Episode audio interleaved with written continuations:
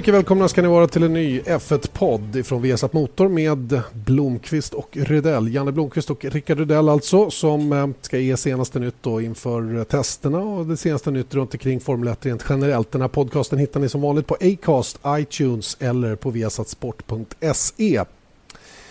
En eh, ganska hektisk period just nu, inte bara för Formel 1-teamen, också för dig Rickard som har levererat din bil nu då för flygfrakt ner till Argentina.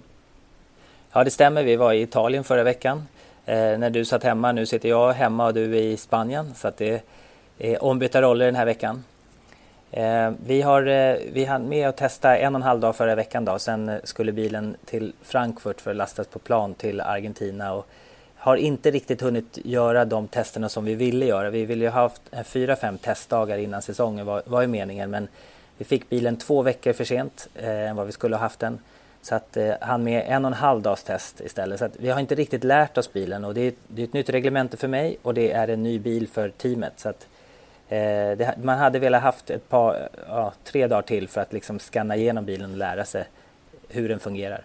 Just det, det här med inskanning av bil, ja, det ska vi prata lite närmare om för att eh, det är ju väldigt mycket det det handlar om när man har de här testdagarna att, att eh, ta reda på eh, hur bilen är. För även om Formel 1-bilarna då ser i stort sett likadana ut mot förra året så är det väldigt mycket som är nytt under skalet och det är mycket som teamen behöver lära sig då hur den reagerar på olika inställningsförändringar och det är ju ganska mycket rätt så tråkigt jobb skulle jag kunna tänka mig då inom citat. Jag menar allt är ju relativt men det blir väldigt mycket åka fem varv in i depån ut, köra fem varv in i depån och så nya förändringar och så bara ligga och skava runt för att samla ihop alla de här data som man behöver. Ja, så är det. Man, man vill helt enkelt eh, kunna komma till en racehelg och ha en bil inställd som är ganska nära där man tror att man ska vara. Sen då om man eh, exempelvis, eh, man försöker balansera bilen eh, så att man har en balans på den in i kurvan, i mitten kurvan och ut i kurvan. Och bilen beter sig ju väldigt annorlunda in och ut i kurvan för du pitchar ju, du bromsar ju bilen in i kurvan och sen när du accelererar då lyfter den ju fram och går ner i bak. Och det här är ju då vad som händer både mekaniskt och aerodynamiskt så att det är lite olika i en långsam kurva och en snabb kurva. Och alla de här grejerna går du igenom på en test där du till exempel då provar eh, fjädrar, fjädrar dämpare, eh, krängningshämmare, och kaster, kamber, eh, towvinklar, differentialer, allt möjligt du kan tänka dig testar man och gör lite olika förändringar på. Även då upphängningar som rollcenterhöjder och annat som man, som man experimenterar med. Och det behöver man ju lätt ha en 4-5 dagar för att då lära sig hur en bil fungerar och vad som händer när man gör vissa saker. Och när man kan det, då kan man då göra en ändring snabbt till kval eller i ett kval till exempel för att hitta perfekt balans i bilen. Och har man inte gjort det då, då är man ute och chansar lite grann ibland. Så att, eh, för oss blir det till att lära oss i början på säsongen nu i VTCC istället för att, att kunna allting innan vi kommer dit. Just det, och för Marcus Eriksson i Sauber så handlade det ju väldigt mycket om just det här under de här två dagarna som han körde då i, i Barcelona här under den första av de två testerna här nere. Och, eh, därav att det egentligen inte gjordes några tider från teamet. Visserligen gjorde Felipe Nase några försök sin sista dag eh, men eh, det var, jag tror ändå inte att man har liksom gått fullt ut för ett pushvarv utan det har varit väldigt mycket att ta reda på hur bilen fungerar. Och Eh, man var väl skapligt nöjda får man väl ändå säga över de här eh, fyra dagarna. Det var en del tekniska bekymmer dock som, som ställde till det. Dels kraschade ju Mars, Mas, eller Nasser med, med eh, Susie Wolf och skadade växellådan bland annat. Och den växellådan som man då stoppade i istället den fungerade inte tillfredsställande så att när Marcus skulle ut sin andra dag ja då fick han vänta en halv dag eftersom den ja. lådan som de ville byta till kom från Maranello på morgonen där. Så att, eh, det försvann en halv dag. Men å andra sidan hade ju Nasser bekymmer under sin andra dag och missade också en halv dag. Så att de har haft båda två lite grann av sin beskärda del av det hela. Ja, och de första testerna, den som var i Jerez och den här första på Barcelona, då är det ju mest mestadels att lära sig. Man vet inte riktigt vad, vad teamen gör och vad de har, hur mycket bensin de åker med. Vilka däck de åker med ser man ju. Men eh, den nästa test nu som då är från torsdag till söndag, den, där kommer man nog se, det kommer vara enklare att se skillnaden mellan bilarna och hur de ligger till. Fast du har en ganska klar bild av hur styrkeförhållandena ser ut ändå, har du inte det? Jo, absolut. Man, alltså, som eh, den här testen som var nu så såg vi då Lotus var snabbast med Grosjean men han var ju som sagt på supersoft. Eh, och Rosberg som var andra snabbast var på mediumdäck och där skiljer det kanske en och en halv till två sekunder däremellan. Och det var ju helt tydligt eh, på de dagar som var nu, både då Rosbergs tid men även när Eh, när Hamilton var ute och, och, körde så var ju han, den dagen var han 0,3 sekunder bakom Ricciardo eh, när Ricciardo var på soft och Hamilton på mediumdäck. Så att Merca, det känns som att Merca har minst en sekund upp till andra bästa team. Men däremot eh, tycker jag att det kan bli rätt eh, spännande att se vem som då kommer vara team nummer två. Blir det Red Bull, Williams eller Ferrari? För det, vad det vad tror du då? Varit... Ja, jag, jag, jag tippar faktiskt Williams tvåa, Ferrari trea, Red Bull fyra. För Red wow. Bull har haft lite problem. Ja, men det är lite kanske för att sticka ut och för man vill gissa någonting som... man vill inte gissa Red Bull tvåa för de har ju varit, varit då bästa team, sen andra bästa team. De har haft lite problem. Det har, byggt, det har mycket personal som har slutat där och bytt och de har inte Vettel kvar. Även om Ricciardo var snabbare förra året så har de tappat erfarenhet på förarsidan. Eh, Ferrarin tycker jag har sett stark ut på testerna. Så att, men Williams eh, kommer nog visa den här helgen först vad de, vad de kan egentligen. De har nog inte riktigt visat vad de går för ännu helt enkelt. Så att, eh, och Merca-motorn är ju överlägsen helt klart, så är det ju. Och Red, Renault säger ju själva att de hoppas att de har hittat hälften av det de låg efter Merca från förra året. Eh, mer än så har de nog inte hittat. Nej, och det är först i Australien som man hoppas kunna ha plockat in hälften av det där försprånget. Ja. ja, just det. Ja, min rating ser kanske inte riktigt likadan ut. Jag, jag uppfattar nog att... Eller jag, jag håller Red Bull. Hur den är så håller jag Red Bull. De var tvåa förra året och jag tror fortfarande de är tvåa. Eh, jag, jag, vet att Williams gjorde en bra säsong men, men jag tror inte att de har gjort ett sämre jobb med den här bilen som man nu har producerat till i år. Däremot så vet inte jag hur bra de har blivit eller hur bra de är i förhållande till konkurrenterna. Och för mig är det nog Ferrari som har tagit störst kliv framåt. Mycket positiva kommentarer från förarna och eh, teamet har gjort som ett omtag om hela verksamheten och på något sätt eh, börjat att hitta lite harmoni igen. De har, de har varit så krampaktiga sista åren i sin jakt på resultat som de aldrig lyckades leverera för att bilen aldrig var tillräckligt bra. Så att på något sätt så har de eh, en ny approach i Ferrari, det känns så i alla fall. Ja, absolut, och Kim gjorde ju faktiskt nästan samma tid som Ricciardo dag två på samma däcksoft. Så att, eh, och det, nu vet man inte exakt hur mycket bränsle de åkte med men som sagt den här, det ska bli spännande att följa torsdag till söndag nu för nu kommer vi nog se mer, eh, mer hur de ligger till mellan varandra. Men eh, som sagt det är bra om vi är lite olika, då får vi ju se vem som får rätt. Visst är det så. Eh, och, och, William som du nämnde då som tvåa just nu, de, har jag, de håller jag... Ryan Reynolds here from Mint Mobile. With the price of just about everything going up during inflation, we thought we'd bring our prices down. So to help us, we brought in a reverse auctioneer, which is apparently a thing.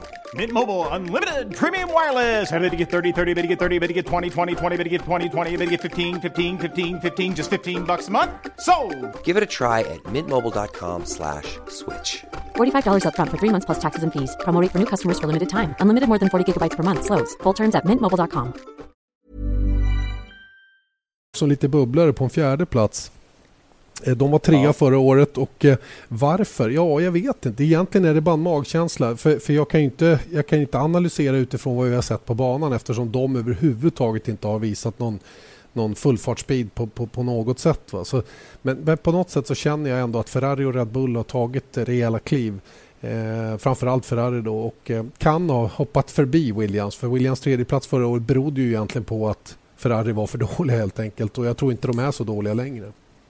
Ja, nej, vi får se. Det blir spännande helt klart. Men jag, jag, tror Williams inte riktigt har visat det de, eller det vet vi att de inte har gjort heller. De har lite nya grejer som kommer den här veckan till testen som är nu från och med, från och med torsdag. Då. Så att, självklart är allting en gissning och på måndag då kanske vi säger någonting annat. Det kan tänkas att vi gör det. Vilka är fjärde eller femte team då? Alltså för mig, eh, för mig över hela säsongen så skulle jag nog nästan säga McLaren trots att Men just de, nu? alla de Nej, just nu är de ju inte det, absolut. Just nu är det Lotus för mig. Eh, mm. Även om de åkte på Supersoft så, så var det väldigt förvånande vilka tider de kunde göra. Eh, så att jag skulle nog säga Lotus före Toro Rosso.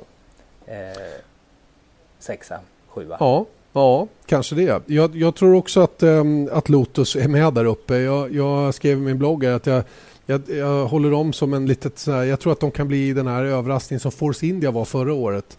Det är lite ombytta ja. roller där. Force India har svårt med ekonomin och har inte fått fram någon bil förrän nu egentligen. Eh, och eh, även om de har Mercedes-motor och säkert kommer att vara hyggligt konkurrenskraftiga så är det ändå Lotus som har tagit störst kliv.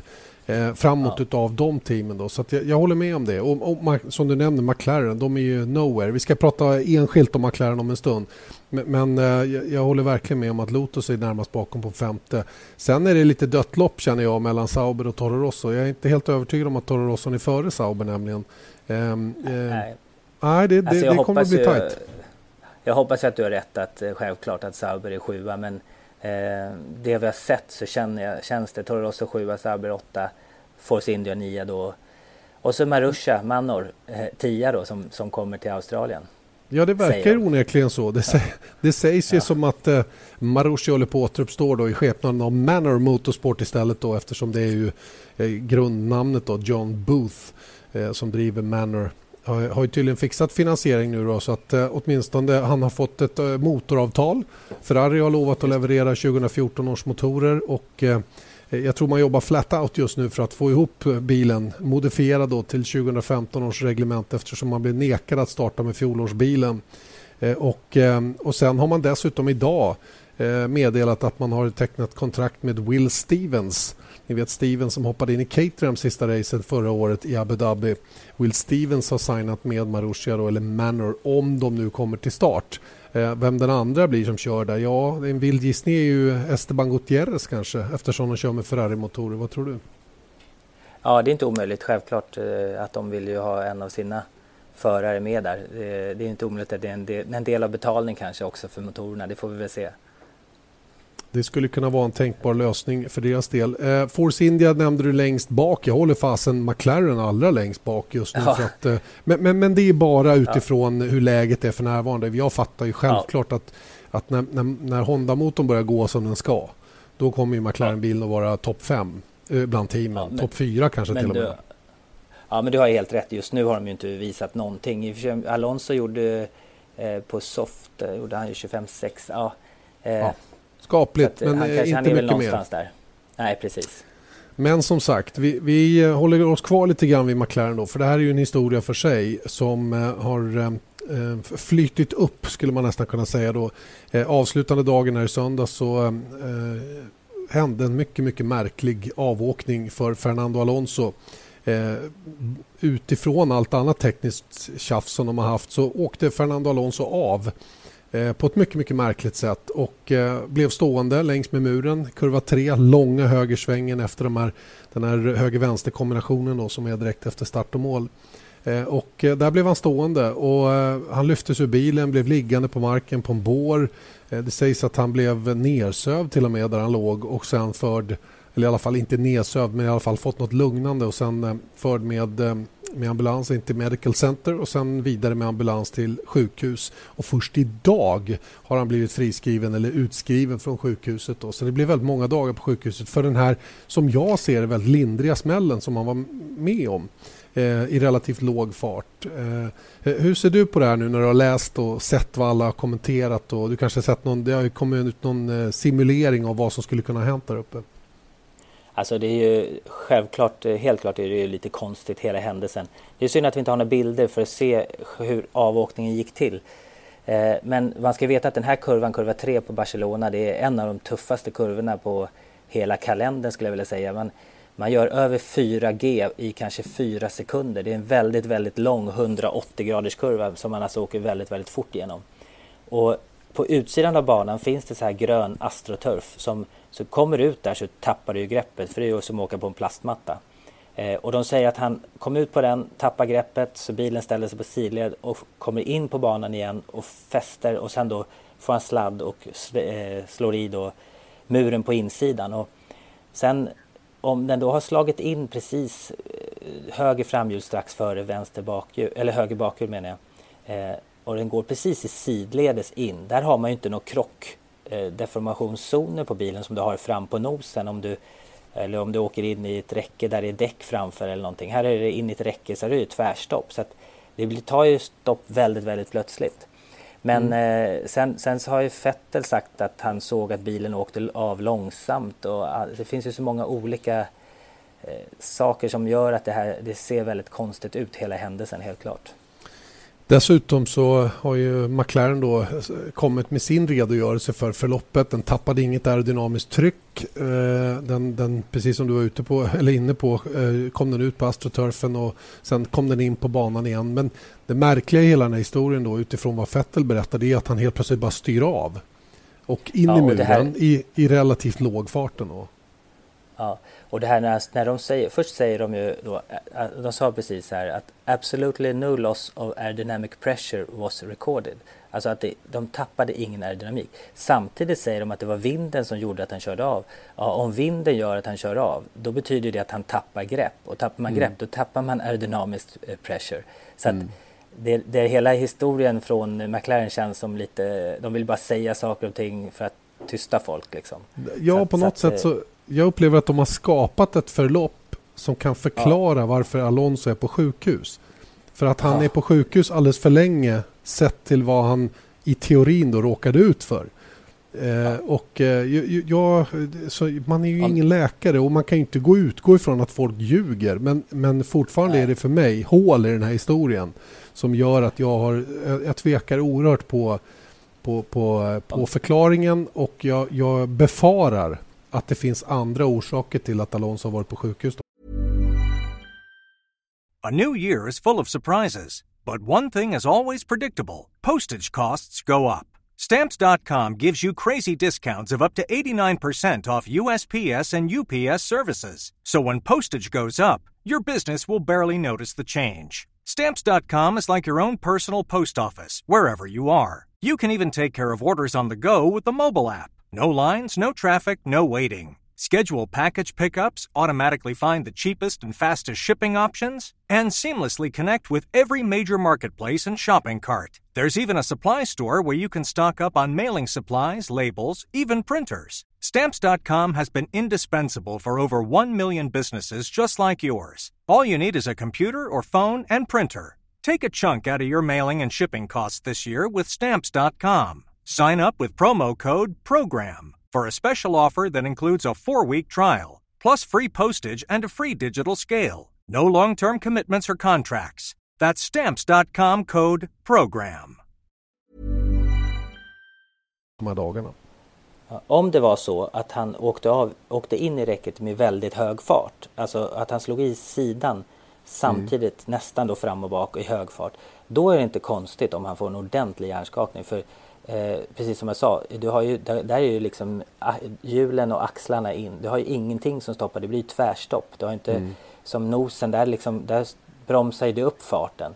Sen, I och för sig har du ju då vid hjälmen så har du sån här... Eh, ja, det finns som padding, eller någon padding av något ja, slag. Padding, alltså en, en, en ja, men det är det enda, det är det enda som hjälper mm. lite och den är ganska hård så att det, ja. du stoppar ju huvudet väldigt plötsligt. Så att, om man hade sett bilder och han åkte av i väldigt hög hastighet, slår sidan in i räcket på det sättet, då kan det absolut hända. Men nu, har, nu kommer det andra uppgifter då som säger att han skulle åkt av långsamt i låg fart. Så att, eh, där, därför då, då känns det som att det är någonting konstigt. Ja, visst är det det. Och eh, som, som namnet antyder, en hjärnskakning behöver inte betyda att man slår i huvudet i någonting. Det kan ju bara vara att det tar tvärstopp som du är inne på och så ruskas huvudet om. Och då det kan, kan man säkert få hjärnskakning av, helt övertygad. Ja. Eh, problemet med den historien, i min värld, är ju att bilen är ju knappt skadad. Eh, om, du, om ja, det, det, är som du beskriver det, att, att, att den har slagit i så hårt så att han, han skulle ha blivit illa skadad av smällen så att säga. Då borde ju båda hjulen på högersidan vara totalt... Det borde varit skrot av bilen på den sidan. För att hjulen är ju designade för att släppa på en gång vid en sån smäll också för den delen. Ja, men slå, om den kommer nästan så att de slår i precis samtidigt, då går den mesta kraften in i chassit. Men mm. jag håller med dig att eh, Eh, det är klart att det, man tycker att hjulet borde ha tryckts av på, på något sätt. För han åkte ju ändå framåt och rullade ju 15 sekunder eh, efter Precis. att han slog i. Så att, den, så att den hade ju ändå framåtfart. Liksom. Så, och, och det eh, kan ju, konstigt är det. Visst sjutton är det Men det finns några saker däremot som kan stödja en, en, en teori om att han, att han knockades av själva impacten så att säga. Att, att vid smällen knockades. Att han därför då inte bromsade stopp på bilen efter smällen utan bara fortsatte att rulla under de här 15 sekunderna. Ja, vilket tar dem en bra bit. För det är nämligen så. Jag cyklade där idag. Och när jag kommer fram till platsen så är det två bromsspår. Det är bromsspår. För det har ju sagts att han inte ah, bromsade heller. Men det är det. Och, med, och det Ja. roliga är att det är kraftiga bromsspår på höger sida, ett lite mindre bromsspår på vänster. Sen vet inte jag vad det beror på om det, om det, om Fast jag hörde indikerar- att eh, Mac, ja, McLaren sa att, de, att han bromsade och växlade ner ända till han slog i. Just Det det. har, det har de sagt. Att, eh, Och, och då har vi kommit, ja precis, men, men det ändå, ja, och det, det indikerar väl då att han möjligen då har knockats av den här smällen trots allt. ja. Eh, men, men det knepiga är varför han åkte av på det här viset då. Men det kan ju, kan ju mycket väl vara så att vinden påverkade då efter att han hade gjort den här missen då kom ut på AstroTurf att det då, för det var väldigt blåsigt den här dagen, det ska tilläggas. Eh, Hur många G eh, gjorde du på cykeln där genom kurvan? Ja, inte så många det kan jag säga för det var väldigt mycket uppför upp dit. Så det, gick inte, det gick inte jättesnabbt där, det kan jag säga. Men det var rätt Nej, intressant ändå att åka förbi där och, och se, se platsen för det är ex- extremt märkliga spår när han åker av. Ja. En annan grej som, som många förare och som jag vet Eje påpekade, även Martin Brandel. Det är väldigt onaturligt för en förare att helt plötsligt börja växla ner när en sån här grej har inträffat. Håller du med om det också? Det är inte det första man gör. Man står på höjden och försöker få stopp och styra men inte växla ner. Nej, man bromsar ju bromsar och styr, det gör man ju ända till det smäller. Eh, och, nej, växla ner känns, känns lite ologiskt också för det, du är så upptagen med att se var du ska placera bilen, bromsar.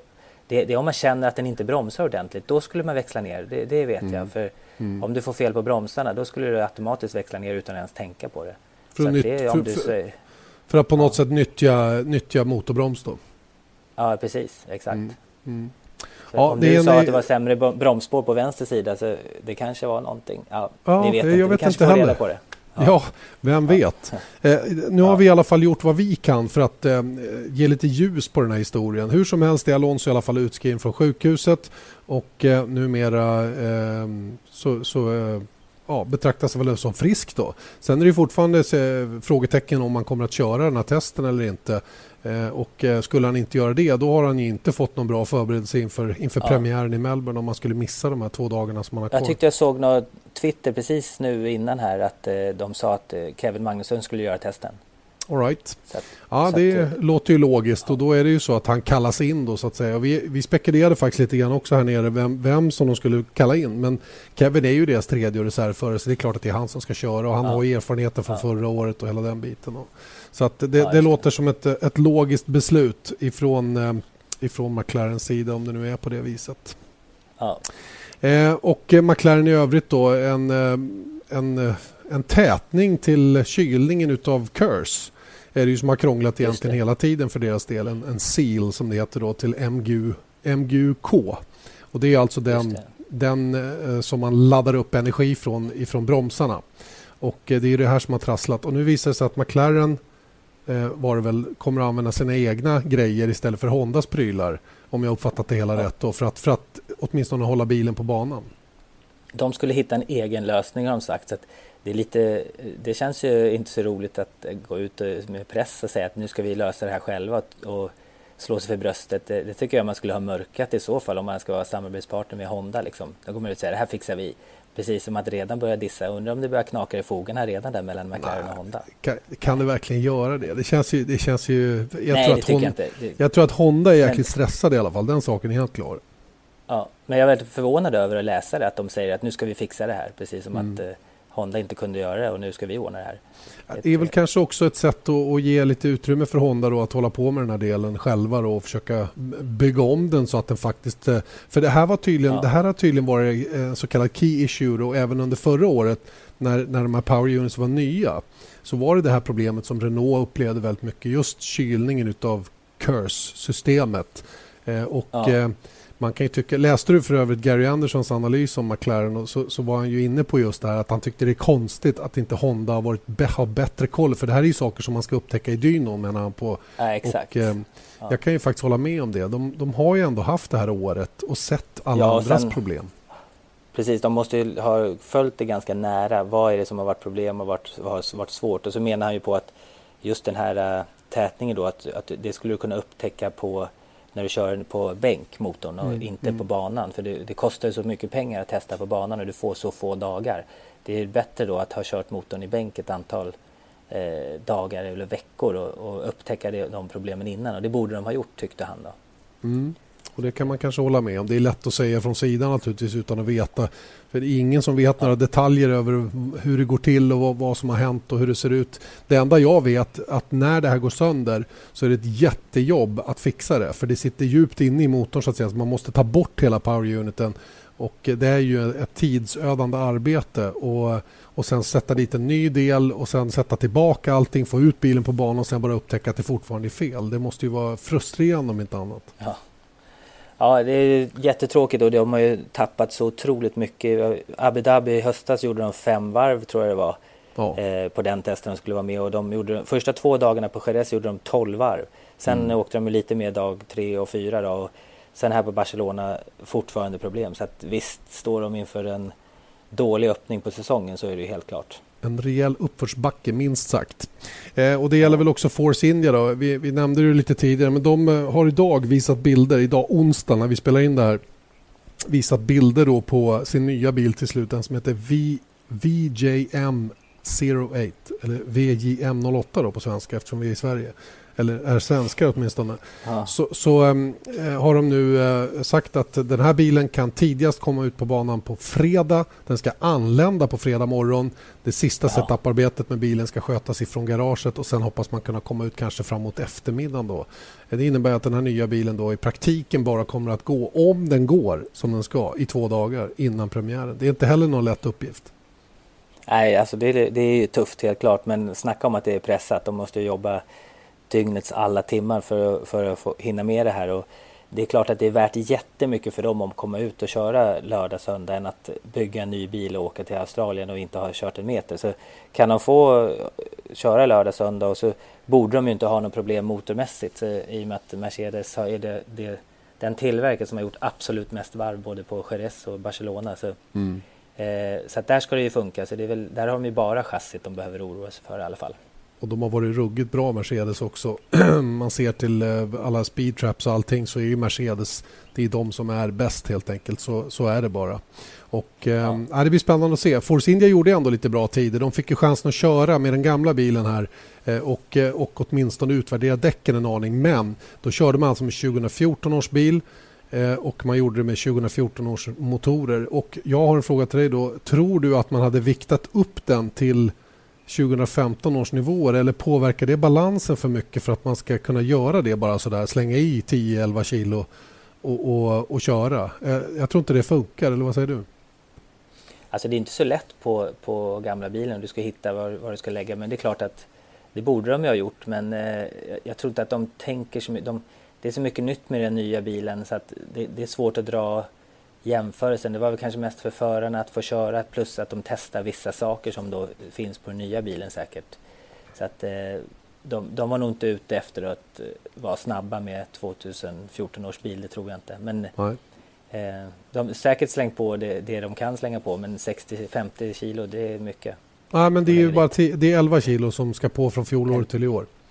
Så, ja, att, så, att, ja, ja. ja så att det, det, är ju inte så mycket. Men jag tycker ändå att det kan påverka balansen och göra den att det blir irrelevanta data så att säga som man får från den. Nåja, det är bara, får, de, det är bara ändra, de som vet. Det, ja, det är klart att det, du har ju mer, du kan ju flytta vikt fram och bak och du kan ju absolut jobba med det mer och testa mm. sådana saker. Det är ju inte fel. Eh, en, en sista grej innan vi rundar av den här podden för idag. Um, Frans Tost, Toro Rossos, eh, och jag förstår varför han har synpunkter på det. Frans Tost, Toro Rossos teamchef, eh, säger att han är lite missnöjd med att man inte testar utanför Europa i varmare temperaturer. Eh, här på, på, i Barcelona låg det kring 10, 11, 12 grader. Det låg dubbelt det i asfalten när det var som bäst. Eh, Jerez var också väldigt, väldigt svalt. Ehm, jag vet, jag hörde från flera team att de hade jätteproblem att få däcken att fungera i de här låga temperaturerna och det var, det var svårt att få dem att, att switcha på så att säga så att, så att man kunde göra de tiderna som man ville. Varför Frans Tost har synpunkter på det här det är för att hans båda förare har aldrig kört på Pirelli tidigare. Och, de, det, ja. enda, och det är det tror jag är anledningen till att de har kört så mycket också. Det är att de, de vill ha dem ligga ute och nöta med de här däcken, lära sig time management för det är en otroligt viktig faktor i dagens Formel 1 och det kan de inte göra för att däcken funkar inte som de ska i de här låga temperaturerna. Så jag kan förstå hans synpunkt. Håller du med? Ja, absolut. Alltså, att köra med de här däcken i 14 grader, det är inte alls aktuellt. För, alltså däcks, bantemperatur och däckstemperatur är någonting helt annat när det, när det väl är race och när de är på då, rätt klimat. Och, eh, alltså, det, de, hårda, de, de hårdare däcken kan vara till och med vara väldigt svåra att, att få dem att fungera. Ibland får man så här graining på däcken där de inte all, man ser verkligen att de här har inte jobbat i rätt temperatur. Så att det, eh, det är helt klart en stor skillnad att göra en race run i 15 grader med en bantemperatur som kanske är 18 mot när, kan, när solen skiner och det är 25 och bantemperaturen kan ligga på 45-50 grader. Mm. Så det, det, blir väldigt stor skillnad för däcken och där håller jag med helt och hållet. Det, det, det är klart att det, det gynnar de förarna som har erfarenhet och det missgynnar de som inte har erfarenheten. Just det, och det, det där tror jag kommer att bli säsongens stora bekymmer för båda Toro Rosso-killarna faktiskt att lära sig. De kommer att vara jättesnabba tror jag, eller i alla fall efter sitt material eh, på lördagarna. Det, det, det, är inget bekymmer för de är båda väldigt kvicka, både Carlos Sainz och Max Verstappen. Men på söndagarna när de ska liksom omsätta det här och dessutom med med minimalt med, eh, med eh, coachning från depån som är tillåten numera. Jag tror att de kommer att få, de kommer att få det tufft. Alltså. Jag vet att eh, Kevin Magnusson går ju lite rykten om att han fick problem när det här Radio Ban kom in. Och det påverkade verkligen hans förmåga eller möjligheter att, att behålla liv i däcken. Och det syns ju också på resultaten på söndagarna i förhållande till Jansson Button som, som klarade sig betydligt, betydligt bättre. Ja, stor skillnad på dem med lite erfarenhet och vet hur man ska behandla däcken. Sen är ju Batten också känd för att vara duktig på att få däcken att hålla bättre än många andra förare. Så det är inte så lätt att komma in då som nykomling och, och försöka slå eh, Button just på tire management. Det gör man inte så lätt. Nej, och det är ju som sagt en väldigt stor faktor utav Formel 1 eh, numera och kommer att bli så även den här säsongen. Hörrni, vi eh, ska ta och runda av då för den här gången. En sista fråga bara. Hur, eh, hur ser du på den här kommande testen nu då? Ehm, förväntar du dig att få se alla Visakorten nu? Jag tror inte att vi får se exakt alla Visakorten men mycket mer än vad vi har sett tidigare och alla kommer ju, tror jag, absolut åka på Supersoft. Sen kanske Mercedes har eh, 50 kilo bränsle i tanken när de gör det, det vet man ju inte. För att de kanske inte vill visa exakt var de ligger. Men, eh, men jag tror att vi kommer, det kommer vara lättare på måndag att titta tillbaks på den här testen som kommer nu och se mer exakt var de ligger. Så listan som vi har nämnt idag kanske inte ser exakt likadan ut. Vi får se. Jag gissar att du är extra nyfiken på att se om Williams då håller vad de lovar. Ja, de skulle komma med lite nya grejer och har ju faktiskt inte riktigt visat korten. Så att, eh, spännande att se. Och har Merca det försprånget de hade förra säsongen så Williams som borde ha hittat lite mer rätt med chassit än förra året, då tror jag att de kan vara tvåa. Mm. Spännande. De eh, testerna vi pratar om drar alltså igång imorgon torsdag. När vi spelar in den här podden är det alltså onsdag eftermiddag, torsdag, fredag och lördag Eh, torsdag, fredag, lördag och söndag kör man de fyra sista dagarna och det kommer att handla väldigt mycket om att simulera en tävlingshelg för förarna. Jag gissar att man tar ena dagen och simulerar fredag och andra dagen att simulera lördag och söndag. Så får man eh, liksom ihop det paketet och då har man gått igenom alla procedurer och hela den biten. Vi simulerar inte, vi tar det lugnt och stilla. Vi är tillbaka naturligtvis med en ny podd om en vecka igen och då har vi lite mer facit. Och då är det inte långt kvar till F1-premiären heller. Det ser åtminstone jag fram emot väldigt mycket. Eh, tack så länge då Rickard och eh, ha det så bra så länge så hörs vi om en vecka igen. Det gör vi. Tack själv.